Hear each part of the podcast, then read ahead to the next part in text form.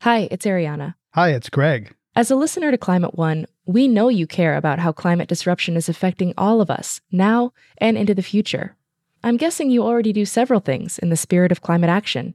Here's another one giving a donation to us to continue bringing you shows about the causes and solutions to the climate crisis. You can do that at climateone.org/donate. We offer all our podcasts and radio shows for free, but it takes time, effort, and resources to produce new episodes every week. When you give, you'll help us pay for the talented staff, equipment, and materials we need to make the show. And you'll join a group of other dedicated funders and community supporters who keep Climate One on the air. If you're inspired by the guests and conversations we curate, please consider making a gift today at climateone.org/donate. Thank you for your support and thanks for listening.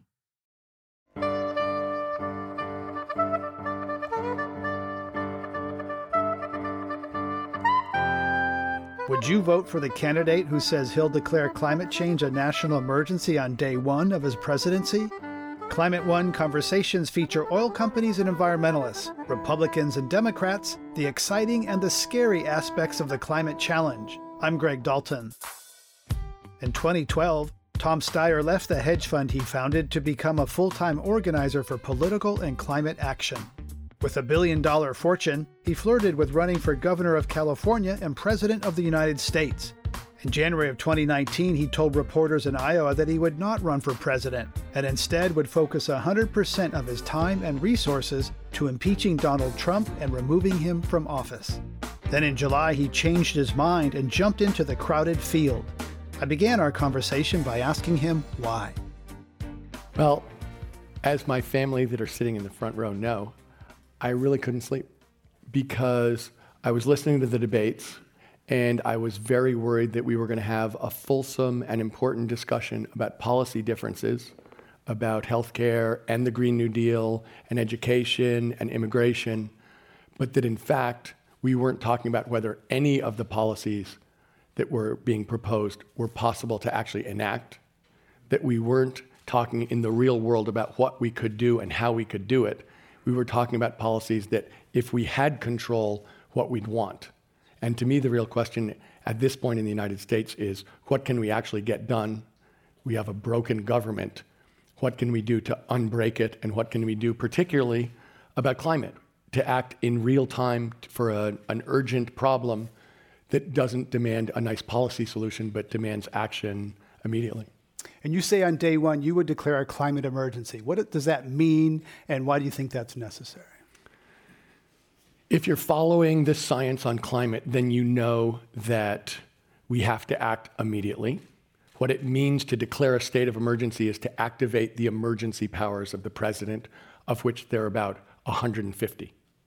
And I would say that includes the ability to set regulations about things like building codes and EVs. It allows you to move money around. I would give the Congress 100 days, it's a little more than three months, to pass something like the Green New Deal, but they've had 28 years to pass something like the Green New Deal. And actually, we don't have the luxury of waiting any longer. If you're actually looking at the science, we don't. But more than that, if you think about actually dealing with climate in the real world, it's a global problem.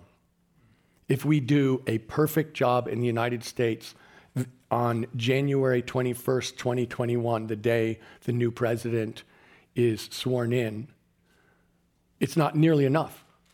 You know, if you look at what we have to do, we have to lead a coalition of countries around the world to solve this problem. And the question is, why would they ever listen to the United States of America unless we've got our house in order?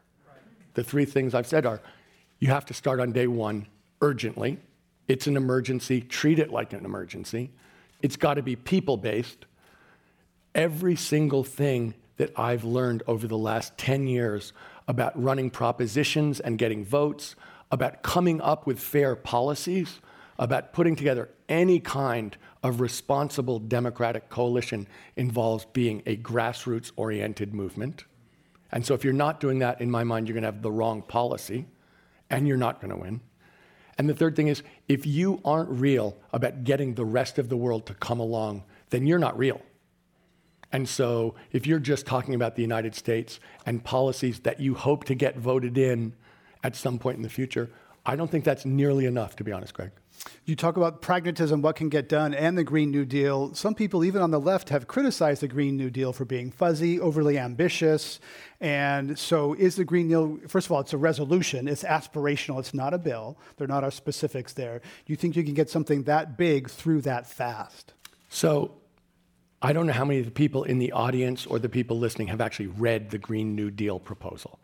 It's about five pages. It's very broad, and I think that's absolutely appropriate. If you're talking about rebuilding and changing the economy, then you have to understand it's not a siloed policy issue. It's something that goes across issues and that touches many different parts of the economy in the country. And I think the Green New Deal fits the answer to the scope of the problem, I think is very responsible in the way that it thinks, uh, that it addresses this problem broadly. And I'm a big fan of it. It is just a proposal and a guideline, but I think that it got a lot of attention in a very good way, and it was vilified by the right wing press, you know, the Fox Newses of the world, the Breitbarts, that exaggerated what it was to try and make it seem like something that it isn't. It's actually a very responsible and thought, thoughtful document that I think pushed this debate forward in many ways. I'm a big fan. And one thing that the Green New Deal that other green plans didn't do is it addressed some issues of capitalism, we- uh, wealth distribution, uh, jobs, et cetera. Do you, do you really think that that is at the root of it? Because some people would say, hey, climate's so big and serious and urgent, let's tackle that and we'll get to some of those other things later because we can't do it all at once. Our, you know, our nation can only absorb so much change at once, which is one thing that Barney Frank said, progressive member of Congress, former member of Congress from Massachusetts. So can, can you address capitalism and climate at the same time? Well, I think that if you're talking about rebuilding the United States, you're going to have to put that. I mean, in our plan, it's $2 trillion of government money over 10 years, plus a bunch of regulations and rules like building codes, like EV requirements, like the renewable portfolio standards. So changing the way we do business broadly in this country so that the $2 trillion of expenditure by the government will be dwarfed by how much the private sector spends. So if you're going to do that, you're going to rebuild this country, I think it's important to reflect on how that's going to be done in a fair way and in a way that will make us richer, better employed, grow faster, be healthier. As a business person, I can tell you, the common response of people who are trying to deny climate and prevent progress is to say we have a choice between a healthy economy and a healthy environment. And that is an absolute lie. That's a false choice. We are going to have a healthier economy and a healthier environment. If you look at the cost of renewables versus the cost of fossil fuels on a per kilowatt hour basis, renewables are cheaper than fossil fuels and will continue to get cheaper. So when people talk about, oh, it's going to be bad for the economy because the cost of energy will be higher, that's the opposite is true.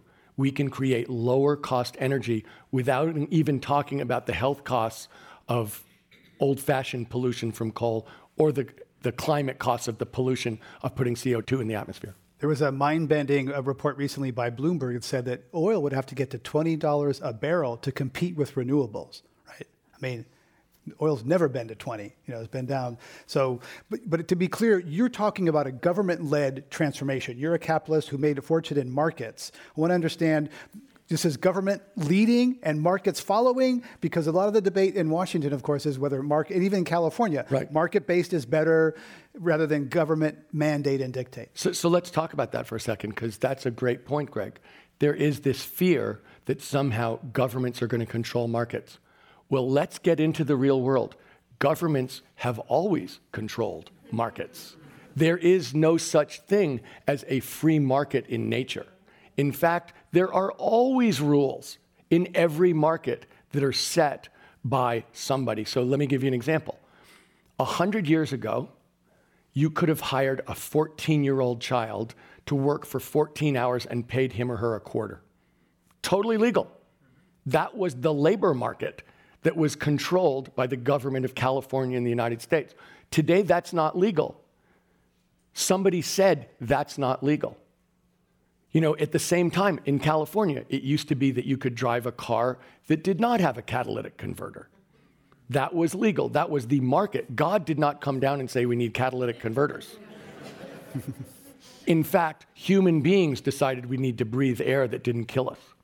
So the idea of a free market, unregulated by human beings and by governments, is a, a myth. Every market has rules back to the earliest markets pre, you know, industrial revolution. When do you set up the market? Who gets to put their stall where? Everything has rules. So the government has always set the rules. And it's appropriate that it should be true because the rules of the market determine the outcomes. In fact, government, as the representative of the will of the people, should be setting the rules for the outcomes for the people, and the corporation should be figuring out how to work within those rules. That's entirely appropriate. That's what we're talking about doing, and it has nothing to do with capitalism or not capitalism. It has to do with the rules of society should be set by the people in society, not the corporations. Big thing of your campaign, Tom Steyer, is, is taking back the power of the corporations. Corporations have taken over uh, government. Just today, the Business Roundtable, some of the largest corporations in the country, took what could be a significant move, and they said that their values, their goal is not just to maximize shareholder value, that it is to have other things. Do you, what do you make of that? Is that just spin and PR, or do you see that there's actually some kind of recognition in corporate America that, the, that shareholder maximization is problematic? So I think in order to evaluate that statement, let's go back a little bit in history, which is prior to the 1980s, it was in the law of the United States that CEOs, the people who run companies, and the directors who supervise the running of companies could have different constituents. They could have the shareholders, they could have their employees as a legitimate cause for concern, they could have the communities that they worked in and could think that having a healthy community was part of their charge. In the 1980s, in Delaware, where most of the big corporations in America are located legally, they changed the law. And that they said the responsibility of a CEO and of directors of a corporation is solely the shareholders and profits. And that it was no longer legal for them to do things for, uh, at, at the expense of shareholders and profits.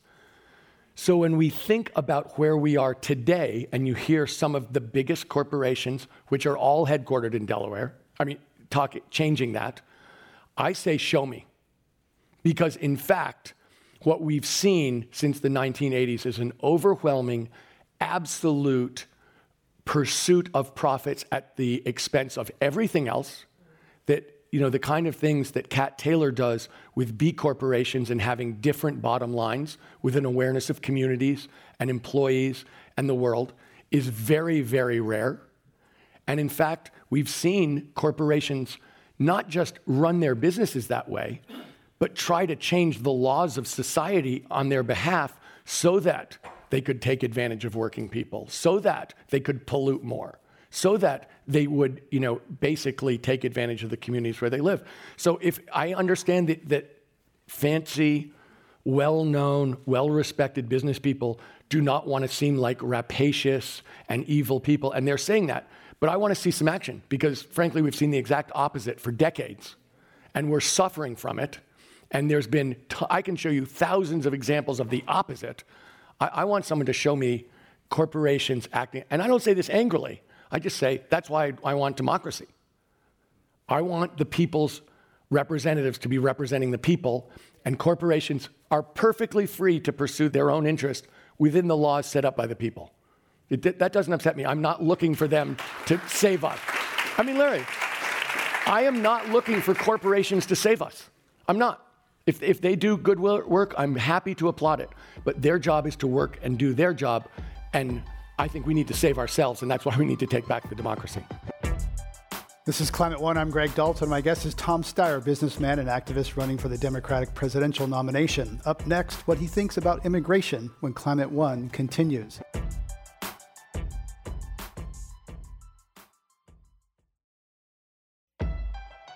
My guest on Climate One is Tom Steyer, Democratic candidate for president. We're talking about his plan to declare a climate emergency and where he stands on other issues. Tom, you want to declare a climate crisis. The president says there's a crisis at the border. What are you going to do about immigration and the border? Look, I think immigration is a number of issues that are being pushed together. The first thing to talk about in terms of immigration is the 11 to 13 million people who are living in the United States, who've been living in the United States, who are begging for comprehensive immigration reform, who are looking for a path to citizenship. And the fact that our government hasn't been able to do that for decades is one of the proofs that this government is broken and can't do the basic job that's required of them. I think the second question in, in looking at immigration is the people who are fleeing from Central America and coming to the United States for asylum. And we have a president and an administration that has dealt with them criminally from the standpoint of international law, inhumanely from the stand, any human standpoint that I would recognize, and in an absolutely un American way that we should be ashamed of when we see our administration separating children from their parents, which is effectively torture, keeping people in detention centers for years with inadequate controls, and basically doing everything they can to terrorize people. So that's the second thing is how are we going to actually give a response, a, a, humane and legal response to the people who are coming here for asylum? then the third question is what about immigration itself? America has been built by people coming here as immigrants. This is part of our formula for success over centuries. The idea that suddenly we're vilifying poor people who are coming here to find a better life as somehow taking things from the pockets of existing American citizens seems to me to be crazy. So, yes, this is our country and we have a right to set the rules, but let's recognize that immigration is a series of things and that we need immigrants that in fact they're a huge benefit to us. We get to set the rules, but let's set these rules clearly and give them a, a path to citizenship at the same time that we control the border. Montana Governor Steve Bullock is one Democratic candidate who has an intriguing story. He was reelected in a state Donald Trump won by 20 points, and he worked with the Republican legislature to add really what is a progressive agenda expand Medicaid, constrain health care costs, and restrict corporate money in politics. A governor with that kind of record harkens back to the surprising surges of Jimmy Carter and Bill Clinton. But Steve Bullock said on MSNBC recently that the Democratic rules are preventing such underdogs from getting on the debate stage this time? You know, I think the DNC rules were well intentioned, but what it really has done is allowed like a billionaire to buy a spot on the debate stage. Tom Steyer just spent $10 million to get 130,000 donors. We're getting to the point where as we're spending money online as opposed to actually talking to voters. The Republican Party, all throughout the year before, 2015, had a 1% threshold. It's it's a rough day when uh, Democrats are less inclusive than Republicans. It's Montana Governor Steve Bullock. Tom Steyer, your response about the, the rules this time are kind of squeezing out the lesser known Jimmy Carter's, Bill Clinton's, who don't have the money to run a national campaign and spend $70 to get $1 donation. Look, I think there's a very simple challenge for everybody who wants to be the Democratic nominee, and that's have to, to have something to say that people want to hear. And I think it's very simple. I think that if I'm saying something that touches people and they believe that I'm a credible messenger, then they'll respond. And if they don't, they absolutely won't. And I think that's true of every single person. So, from my standpoint, there is a real question with 24 people about getting heard. But in my mind, there's a real question of how are you, what are you saying that's different? What are you saying that's meaningful? And why would anybody trust you to actually carry out what you're talking about? I think that's true for me. I think that's true for Governor Bullock. I think that's true for everybody in the race. And I think it's a real question. When I look at the people running, I am the person who spent 10 years as an outsider organizing coalitions of American citizens to take on corporate interests and to register voters, engage voters, and turn them out at the polls. And so I think that I'm very different from all the other people in the race, but particularly all the people who are Washington insiders. So I think When I think about wh- how, what is my appeal, why would people listen to me? I have 10 years of proving it. I have 10 years of beating corporations at the ballot box, of pushing successful change, and of also recreating democracy across the United States. The party is moving left, the more diverse candidate pool than, than ever. How do you think about this as a moment for a wealthy white man? You know, I really think that the question here is message and credibility. I believe really strongly that if you're going to understand what people feel and their circumstances and where they're coming from, you have got to actually gone out and look them in the eye. You know, it's funny. Kat and I started a program to provide farm to table in public schools in California. And we went down to a city south of San Diego, San Isidro, to see kids eat lunch, eat fish tacos on a sunny day south of San Diego. If you see an eight year old kid in a California sun with a big smile eat a fish taco, you have a different opinion about what it means to provide farm to table in the public schools. You want to understand what the ACA means, the Affordable Care Act? Ha- talk to somebody who tells you if they get rid of the ACA, I will die, I cannot afford medical care.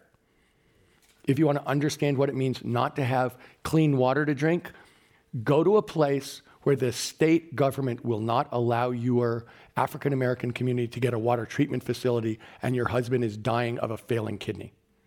So if you ask me about how to you qualify as being able to represent Americans, my answer is you better have spent years going and talking to people and understanding who they are and where they're coming from.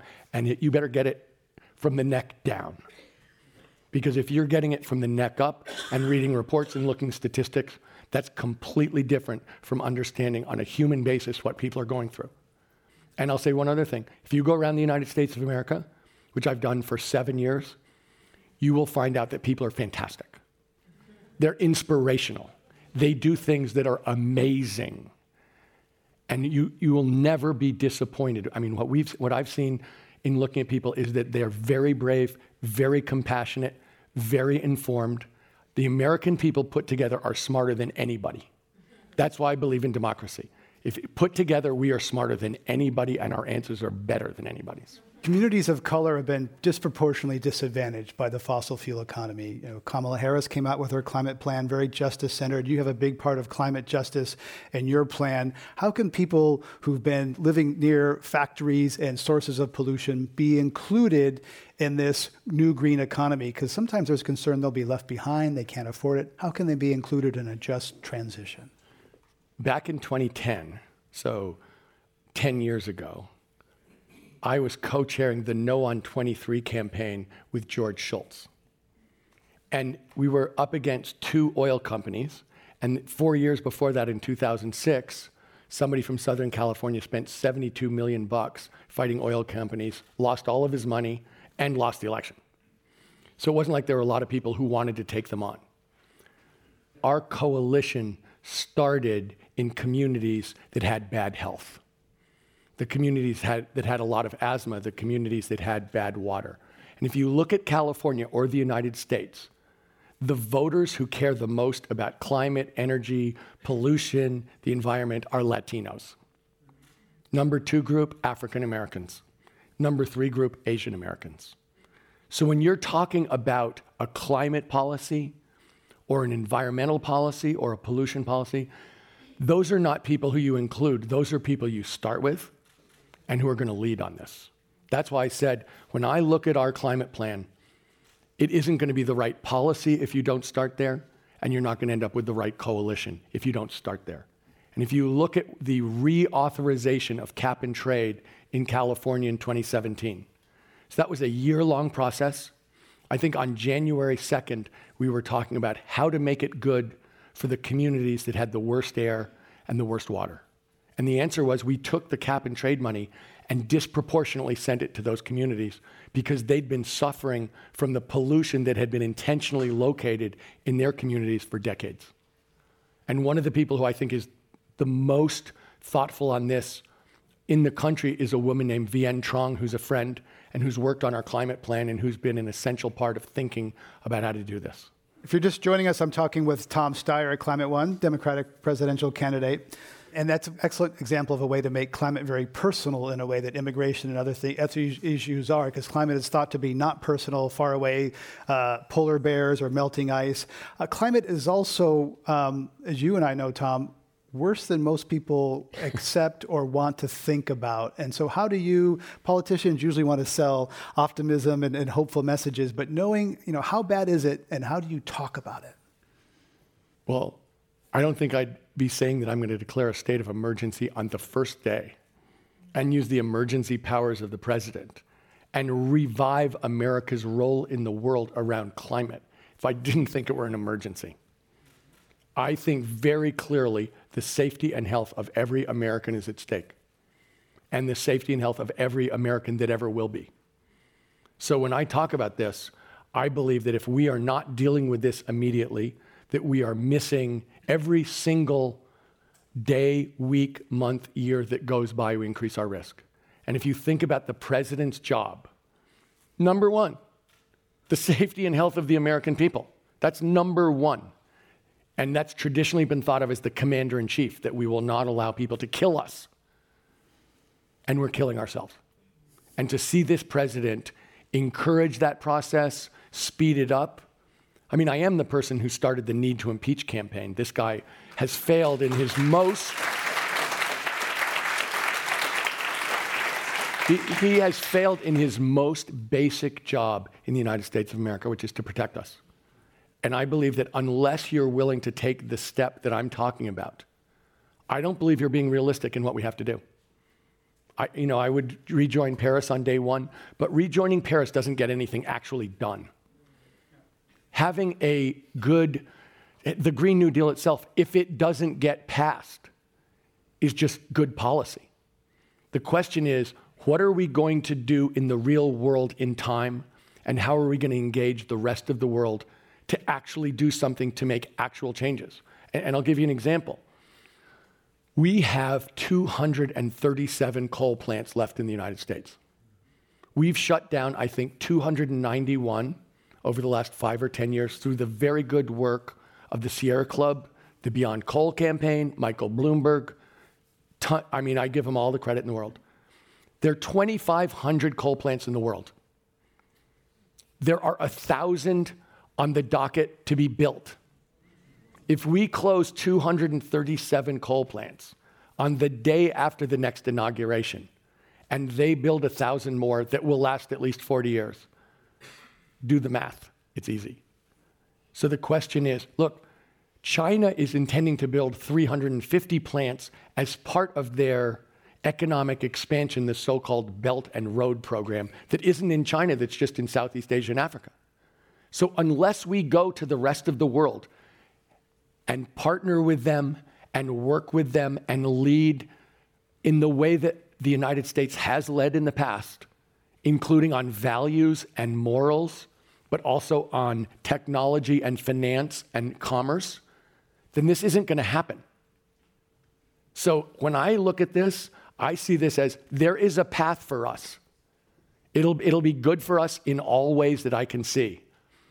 But if we don't take the path, we are t- running a tremendous, tremendous, unacceptable risk that anybody who's going to take responsibility should not run. China's paying for the Belt and Road. Are you saying that the U.S. should actually write some? Should actually, you mentioned finance. Should the U.S. send capital? Those countries, if they had an affordable option to coal, they'd take it. They say like, "Hey, coal's the cheapest. We got it. It's in the ground. I need to, to have, provide energy for my people." Any politician, that's their responsibility. If you, so, would you fund some energy development? Look, it, when Greg, when I think about our relationships internationally, they're complicated. You know, we have we are in a relationship with countries around the world. And it's not a simple thing. There aren't a lot of people who live their lives to help the United States of America. But we have traditional allies. We have people with whom we share deep values. We have uh, people who we've worked together over decades or centuries who we can trust. And then we have people who are important partners of ours, but whom we may disagree with very profoundly. So the example I would use is Iran. You know, we disagree with the government of Iran very deeply. But in coalition with some of our traditional allies, we made a deal with Iran to prevent, where they agreed not to develop nuclear weapons, and we gave them some things that they thought would be better for them. And it was complicated, and we didn't say we loved them, but we were willing to work in coalition with our allies to come out with something that was better for them and better for us, which Mr. Trump walked away from. And my point is, we, are, we need to have that kind of relationship around the world, knowing that people have different interests, but being a value driven partner that people can trust and where we give them a better outcome than they otherwise would have in ways that are importantly good for us. Yeah, that's how we have to do it. The world, we're part of the world, whether we like it or not, and you cannot build a fence around the United States of America and think that all of a sudden all the problems are going to stay outside. That's ridiculous. A big theme in your campaign has been you know, attacking corporations, the consolidation of corporate power, particularly corporate power over the uh, political process. Other people have been looking at corporations recently, the lack of federal action on climate, saying, we're glad that corporate America wants to move on climate, to move toward clean energy, is pushing states to get uh, wind and solar into, into red states. We're glad that the corporations are trying to work on deforestation. So, how would you engage with corporations, and do you think that they can be positive actors in this move toward a cleaner economy? So, so let me say this I'm a capitalist. I spent 30 years as a an investor around the world. I believe in the power of the private sector to get things done. I just believe that the analogy I like to use is a car. The private sector is like the engine, it makes the car go. I don't want the engine driving the car. The driver of the car is the democracy. The democracy decides where we go, the engine gets us there. So I'm not down on corporations at all, but I'm also not looking at them to save us and to write the rules on behalf of the American people because that isn't their job and that isn't what they think about and that's not what they're doing. And I'll, I'll tell you a story which is what I believe in. Look, in World War II, we went and asked, FDR went and asked the big three auto companies what they were willing to do in terms of manufacturing the goods needed for us to catch up and protect ourselves. And they, were, they, they thought about it. They were Americans, they were patriots. They said 20%. And he said, here's the rule 100%. we have to survive 100%. When we have to survive, the government gets to tell the private sector what they're going to do. And th- I'm sure those companies did fine in World War II. I'm not worried about them. The question was you can't ask them to put aside their jobs, their responsibilities, and suddenly represent the American people. That's not the right people. The right people are the elected representatives of the people thinking only about the people. And that's where we are here, Greg. I'm not down on companies, but I'm not expecting them to take over responsibility from us, government of, by, and for the people, of, by, and for the people. This is Climate One. I'm Greg Dalton, and my guest is Tom Steyer, businessman and activist running for the Democratic presidential nomination. Our lightning round and audience questions are up next when Climate One continues.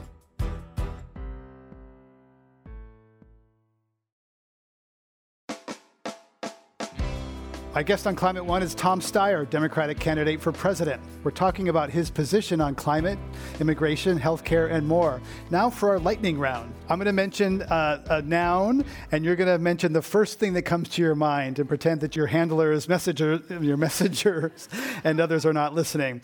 What's the first thing, Tom Steyer, that comes to mind when I say fried food on a stick? Iowa State Fair. Moscow Mitch. I, what comes to mind is Moscow Mitch McTreason. Speaker Pelosi. My representative. The Squad. The new leadership in the Democratic Party. Charles Koch. A man who's done inestimable harm to the United States and the world. Jury duty. A citizen's duty. Term limits. A good idea. Uh, this is true or false. True or false, Tom Steyer. Democrats are all walking around like Eeyore. I think that's an exaggeration, Greg. Emily's List leader Stephanie Schriock said that recently. Um, true or false, Tom Steyer? Elizabeth Warren had the best summer performance of any Democratic candidate. She had a very good one. True or false? American taxpayers can afford to defend every oceanfront community threatened by rising. Can afford to? Can afford. False. True or false? Blending corn ethanol and gasoline is a poor way to reduce carbon pollution. I think it can be an effective way. Uh, true or false? Your hedge fund invested in Canadian tar sands, coal, and other dirty energy. Yes. And I changed and divested from it. True or false? Addressing the climate reality will cause discomfort for the donor class that supports environmental causes and political campaigns. I don't think so. True or false? Windmills cause cancer. Yes, Mr. Trump is not a scientist.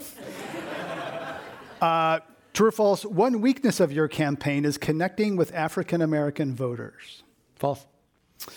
True or false? You're willing to take a stand against your union friends when they support building oil and gas pipelines and other fossil fuel infrastructure that will further destabilize the climate.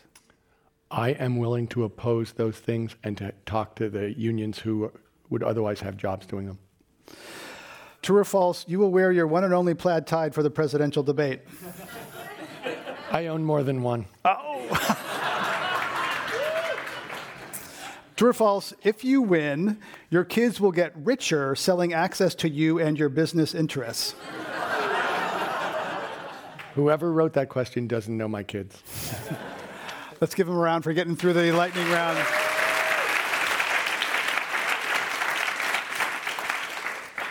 So, on climate, uh, do you think that we need to deploy the technology we have now, or is new innovation required?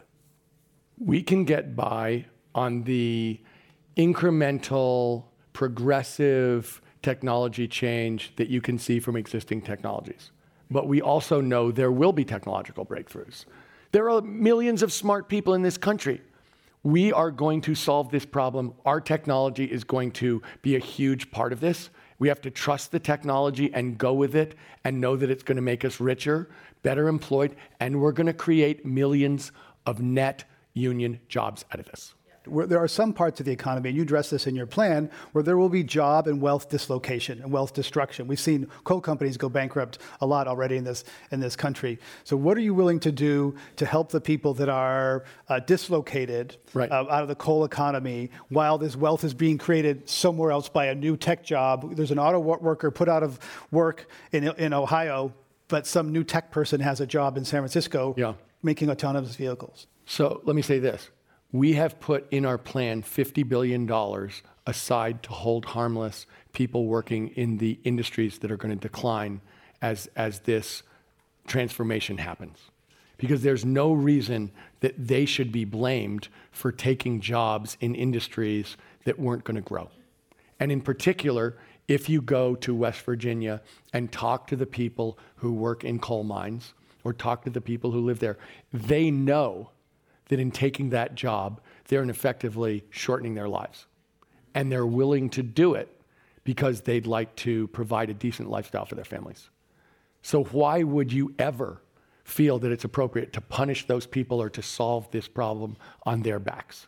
And that's why we set the money aside. And we also said, we've set the money aside, but we want to go to those communities to ask them how they think we should make this transition, what they can, we can use this money for best because traditionally, what people have done is come up with training programs to jobs that don't exist.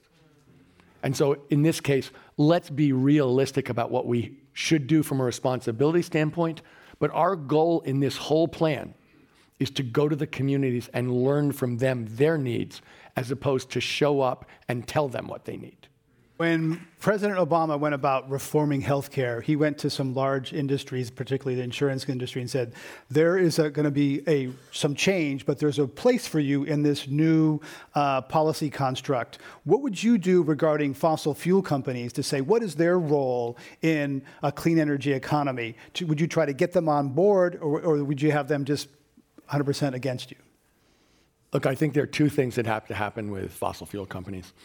One is they have to start to think of themselves as energy companies, not fossil fuel companies.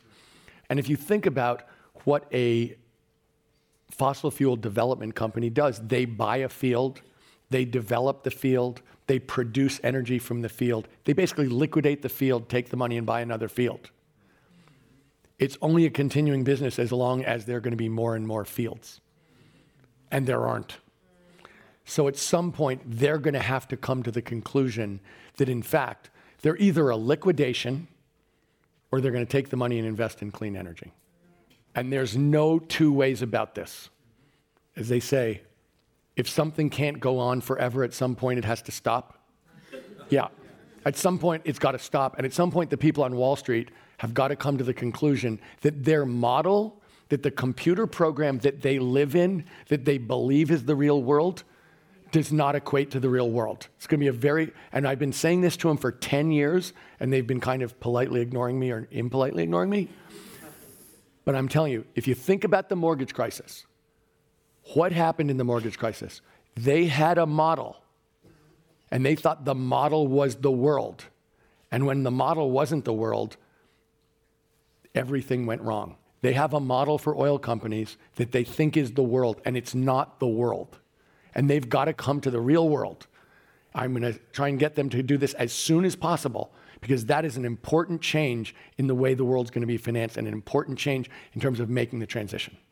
Another huge industry around the country is um, is property development, and uh, it, it's you know there's still lots of waterfront property being developed. Banks are issuing loans, insurance companies are issuing policies. I've interviewed uh, the mayor of Miami here on this stage. Uh, comes out of property development. They're still building waterfront condos in Miami knowing that those are very risky, you know, castles in the sand. What would you do speaking truth to property and some people who say, wait, my house flooded. I want the government to bail me out. Well, you know, I was actually, I think it was in 2014, and I was in Miami in, a, in an office building looking down on Biscayne Bay. And I was talking to the environmental community, so that's probably an exaggeration, but a bunch of environmentally sensitive people from Miami. And I was saying, you know, your town is built on limestone. The seas are rising. Everything that Greg just said, like, oh, this looks bad. And first of all, they hadn't been talking about it, which really, really, really surprised me. But it's, I guess it's something it's a little scary to talk about. But the guy, one of the state officials who is in charge of one of the big environmental areas in Florida, turns to me and he looked alarmed and he goes, Do you think I should sell my house? and I was like, That's not the responsible answer for someone who's in charge of a big part of the environment in Florida.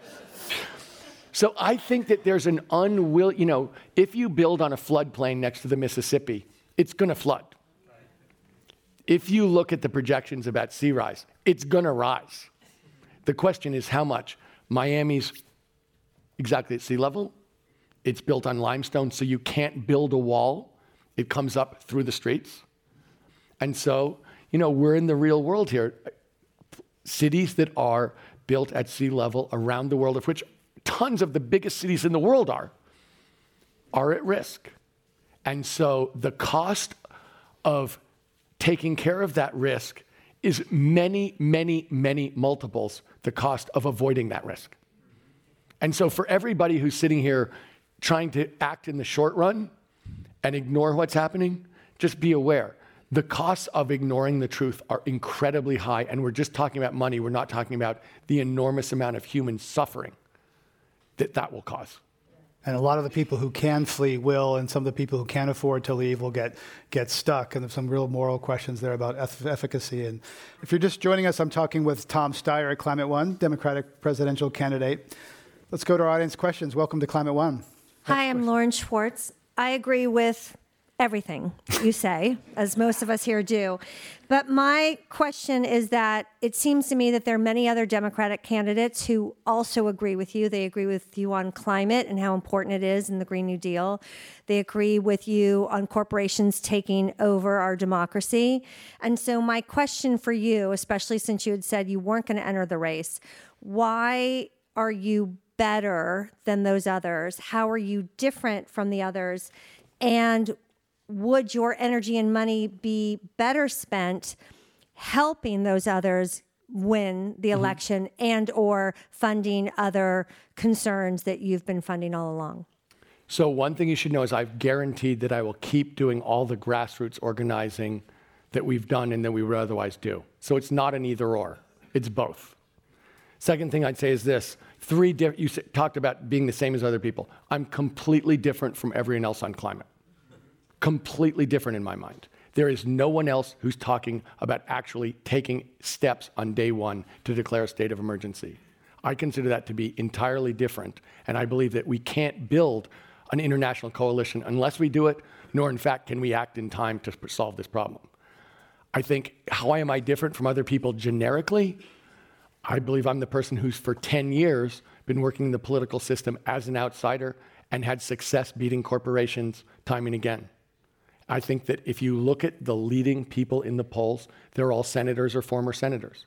So you have to ask yourself if you think the problem is a broken government, do you think the solution is going to come from inside the Beltway? Or do you think the solution is going to come from the grassroots and from somebody who's been doing it for 10 years from the outside? And the last thing I'd say is this Mr. Trump is going to run on the economy. He's going to say everything about climate is a socialist plot. I listened today on NPR to Mike Pence say, I can pretty much quote him because it was so annoying.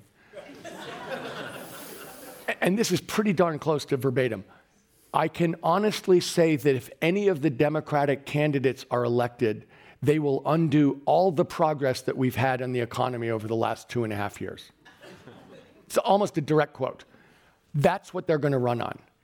I spent 30 years studying how companies are successful, how industries are successful, how communities are successful, and how countries are successful in terms of prosperity and growth. If Mr. Trump wants to talk about the economy, he's a fake, he's a failure in business, and everything he's done, as far as I'm concerned about economics, is wrong. Next question, welcome. Jeff Cox, Tom, I appreciate you being here tonight. Uh, I understand you're an expert on climate but I would appreciate some clarity as to exactly what climate actions you would implement on day one. So, if you look at what we can do, we can do the things that are symbolic, like rejoining Paris, but we can also start to put in regulations that have to do with building codes. If you look at what's worked in California, actually regulations have been really important. Building codes, starting in the 1970s, we've led the world and it's incredibly important. If you look at in California, the number one source of greenhouse gases at this point is transportation. So we, we can start immediately on the idea of insisting about where we're going in transportation in terms of electric vehicles and miles per gallon. We can do that immediately. We can start to move money around to, to have the impact the government can buy differently. The government is a huge purchaser of goods and services. We can change that and do that through a climate lens. We can change the way we allow the use of public lands. We can do an enormous number of things immediately that will have huge ramifications that absolutely can be done under the emergency powers of the president, and I would do them. Next question, welcome. Hi, I'm James Driscoll, and I know that great policy is powerless without support. Um, so, how will you revolutionize American culture in order to revolutionize American environmental policy? In other words, I'm not interested in how you're going to defeat Trump. How do you defeat cynicism? I agree. We actually have this great opportunity together. The way that actually America changes is for people to decide to change. And that's for to have a conversation, but to put out and discuss what it is we're trying to do and if the people accept it so that in fact the election becomes a mandate for change and everyone understands what that change is supposed to be. If you think about 2008, we started having conversation about healthcare in 2006. And if you remember that um, campaign, there was so much conversation about health care. Everybody knew that if the Democrat won, there was going to be an intense attempt to pass some kind of comprehensive health legislation. So when you ask about what, how change happens and how we would beat cynicism by talking about what we need to do and having people discuss it and understand it and come to a common understanding. And let me say this. In 2018, the organization I founded, Next Gen America, did the largest youth voter mobilization in American history.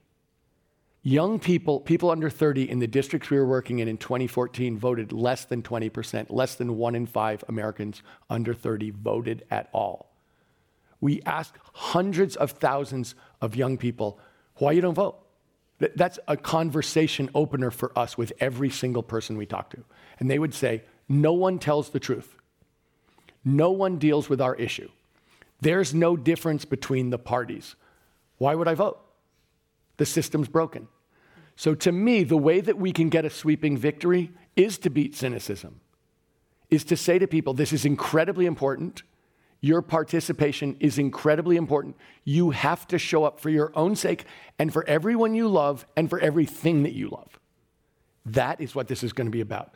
And if people believe that, that in fact we will revive what it means to be an American, we will succeed, we will accomplish this, then they will show up. And that is the whole plan of this election. If we don't do that and we reelect this corrupt, dangerous president, we are in a ton of trouble. But I believe that the American people have been waiting for a long time for a new positive vision of what we're trying to accomplish.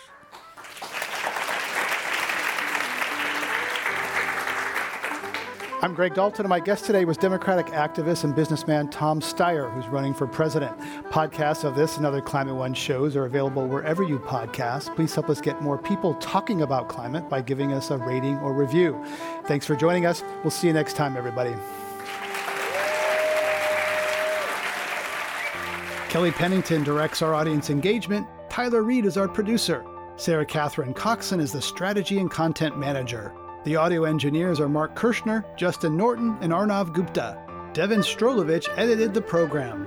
Dr. Gloria Duffy is CEO of the Commonwealth Club of California, where our program originates. I'm Greg Dalton.